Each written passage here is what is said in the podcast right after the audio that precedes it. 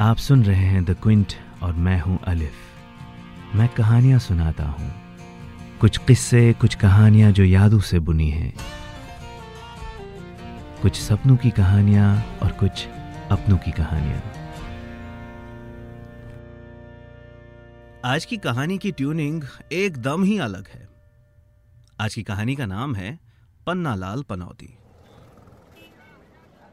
पंडित जी ने पन्नालाल की कुंडली में गहरे दोष पाए और गहरी आवाज़ से बोला, बालक तुम्हारे दोष को समाप्त करने का एक ही उपाय है। पन्नालाल बड़ी उम्मीद भरी निगाहों से पंडित जी से बोला, क्या करना होगा पंडित जी? मैं सब चीज़ के लिए तैयार हूँ। पंडित जी बोले, तुम्हें हर रोज एक काली गाय को तीन रोटियाँ खिलानी होंगी। ये सुनकर पन्नालाल के मन पे रखा हुआ भार उठ गया और वो उपाय सुनकर खुश हो गया। खुशी के मारे पन्नालाल ने पंडित जी को ग्यारह सौ रुपये नकद एक हांडी शुद्ध शहद और एक किलो मोतीचूर के लड्डू तोहफे में दिए। पन्नालाल वहाँ से निकलकर घर की तरफ़ अपनी मोपेड पे सवार निकल पड़ा। रास्ते में मन किया कि गोलू की टपरी पे कुल्लड़ की चाय पी जाए। चाय पकड़कर पन्नालाल मस्त सुर करके चाय पी रहा था कि सामने से आ रही ग्रामीण सेवा फटफट ने सारा कीचड़ पन्नालाल पे पोत दिया। ड्राइवर ने झाँक कर घुटके की पिचकारी मारकर, सॉरी भैया जी, कहा। अगले दिन सुबह ही पन्नालाल ने नाश्ते से तीन रोटियाँ निकाल कर अलग कर दी। कॉलेज निकलते वक्त पड़ोस की गाय को जो काली थी, तीन रोटियाँ खिला दी। फिर वो अपने मोपेड पे सवार कॉलेज को चल दिया। आज पन्नालाल को पूरा यकीन था कि पंडित जी का उपाय कारगर होगा। इसीलिए उसने पिछली रात टूटी फूटी शायरी में एक खत झिलमिल के लिए लिखा था। अब हमारे हीरो में इतनी हिम्मत तो थी ही नहीं कि खुद जाकर ये झिलमिल को सुना दे तो सोचा दोस्त का सहारा ले लें। पन्नालाल ने खत अपने बेस्ट फ्रेंड चुम्मन को थमा दी। चुम्मन मियाँ ने पहले बहुत हेजिटेशन दिखाई, पर फाइनली मान गया। आखिर दोस्त के प्यार का सवाल था। लंच ब्रेक के दौरान चुम्मन मिशन पे निकल पड़ा। पन्नालाल के दिल की धड़कनें किसी वूफर की तरह बज रही थी। चुम्मन को पास आते देख झिलमिल क्यूरियस हो गई, पर इग्नोर करते हुए क्यूरियोसिटी को छुपाने की ऑस्कर लेवल एक्टिंग की। डर के मारे चुम्बन का कलेजा मुँह को आ चुका था। उसने करीब पहुंचकर झिलमिल से हाय कहा। झिलमिल मुड़ी और जवाब में सवाल के तौर पर यस कहा। चुम्बन मियाँ तो झिलमिल को देखकर ऐसा हिल गया जैसे जोरदार हवा सूखी घास को हिला दे चुम्बन की आवाज़, वो, मैं, जी, वो पर ही अटक गई। फिर क्या था? फिर उसने बिना सोचे चिट्ठी आगे बढ़ाई। झिलमिल ने चुम्बन से पूछा, ये क्या है? चुम्बन जान के मारे फिर से हकलाने लगा। ये वो चिट्ठी क्या? झिलमिल बोली। चिट्ठी है चिट्ठी है। चुम्बन अब किसी तरह मामला रफा दफ़ा करना चाह रहा था। पर झिलमिल के इरादे अलग थे। वो बोली कि, पढ़ के सुनाओ। बाप रे बाप चुमन मियाँ तो अपने दोस्त लौंडे लपाड़ों के बीच में ना बोल पाए। लड़कियों के सामने क्या खाक बोल पाएगा? और वो भी एक लव लेटर आज तो मौत तय है। अब वो मन में अपने आप को कोस रहा था कि पन्नालाल की पनौती उसने अपने सर ले ली। बिना सर पैर के चुम्बन लव लेटर पढ़ने लगा। टूटी फूटी गाड़ियों से चेपी हुई शायरी को। और वो वाला तो खास था। Rose is red sky is blue this is true I love you चुम्बन ने एक ही सांस में ये सब पढ़ लिया।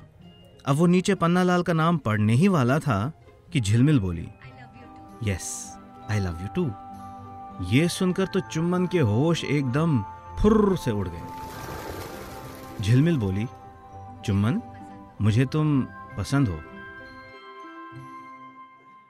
मालूम पड़ा कि क्लास की वो मुस्कुराहट पन्नालाल के लिए नहीं बल्कि चुम्बन के लिए थी।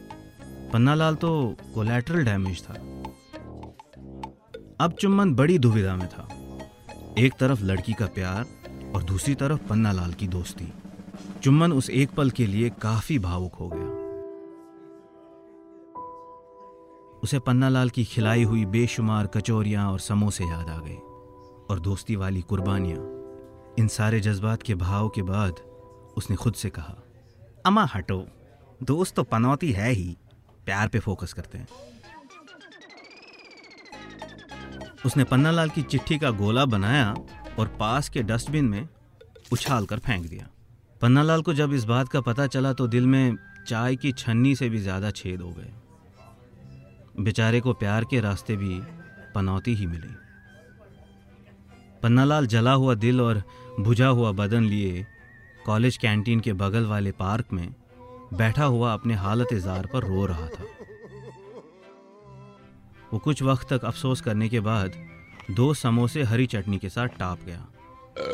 उसने अब यह कसम खा ली कि वो प्रूव करके ही रहेगा, कि वो पनौती नहीं है। अभी वो ये सोच ही रहा था कि ऊपर पेड़ पे बैठे हुए काले कव्वे ने उसके ऊपर सफ़ेद पॉटी कर दी।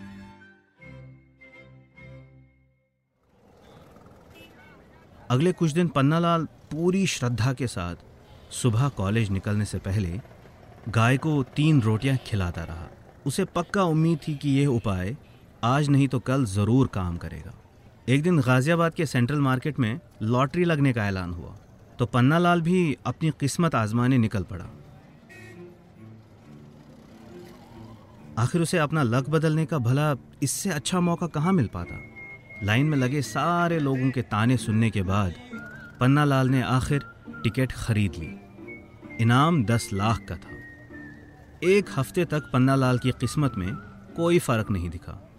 गाय रोटियों पे रोटियाँ खाती रही और पन्ना लाल की पनौती में कोई गिरावट नहीं आई।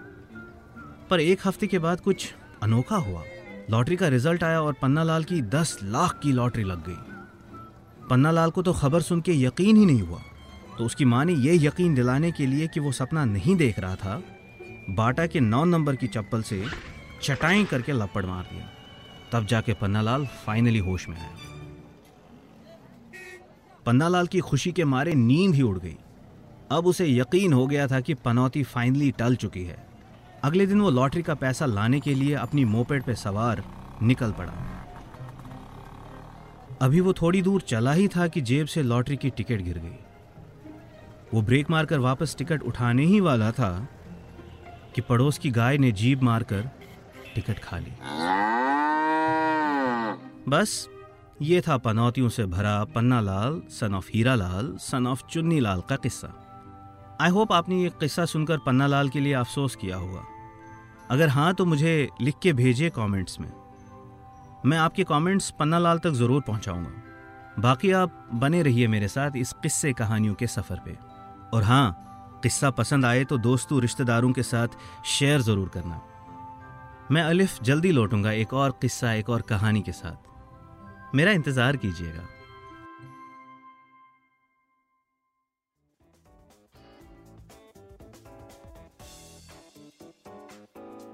Thanks for listening. Log on to the Quince website and check out our other podcasts.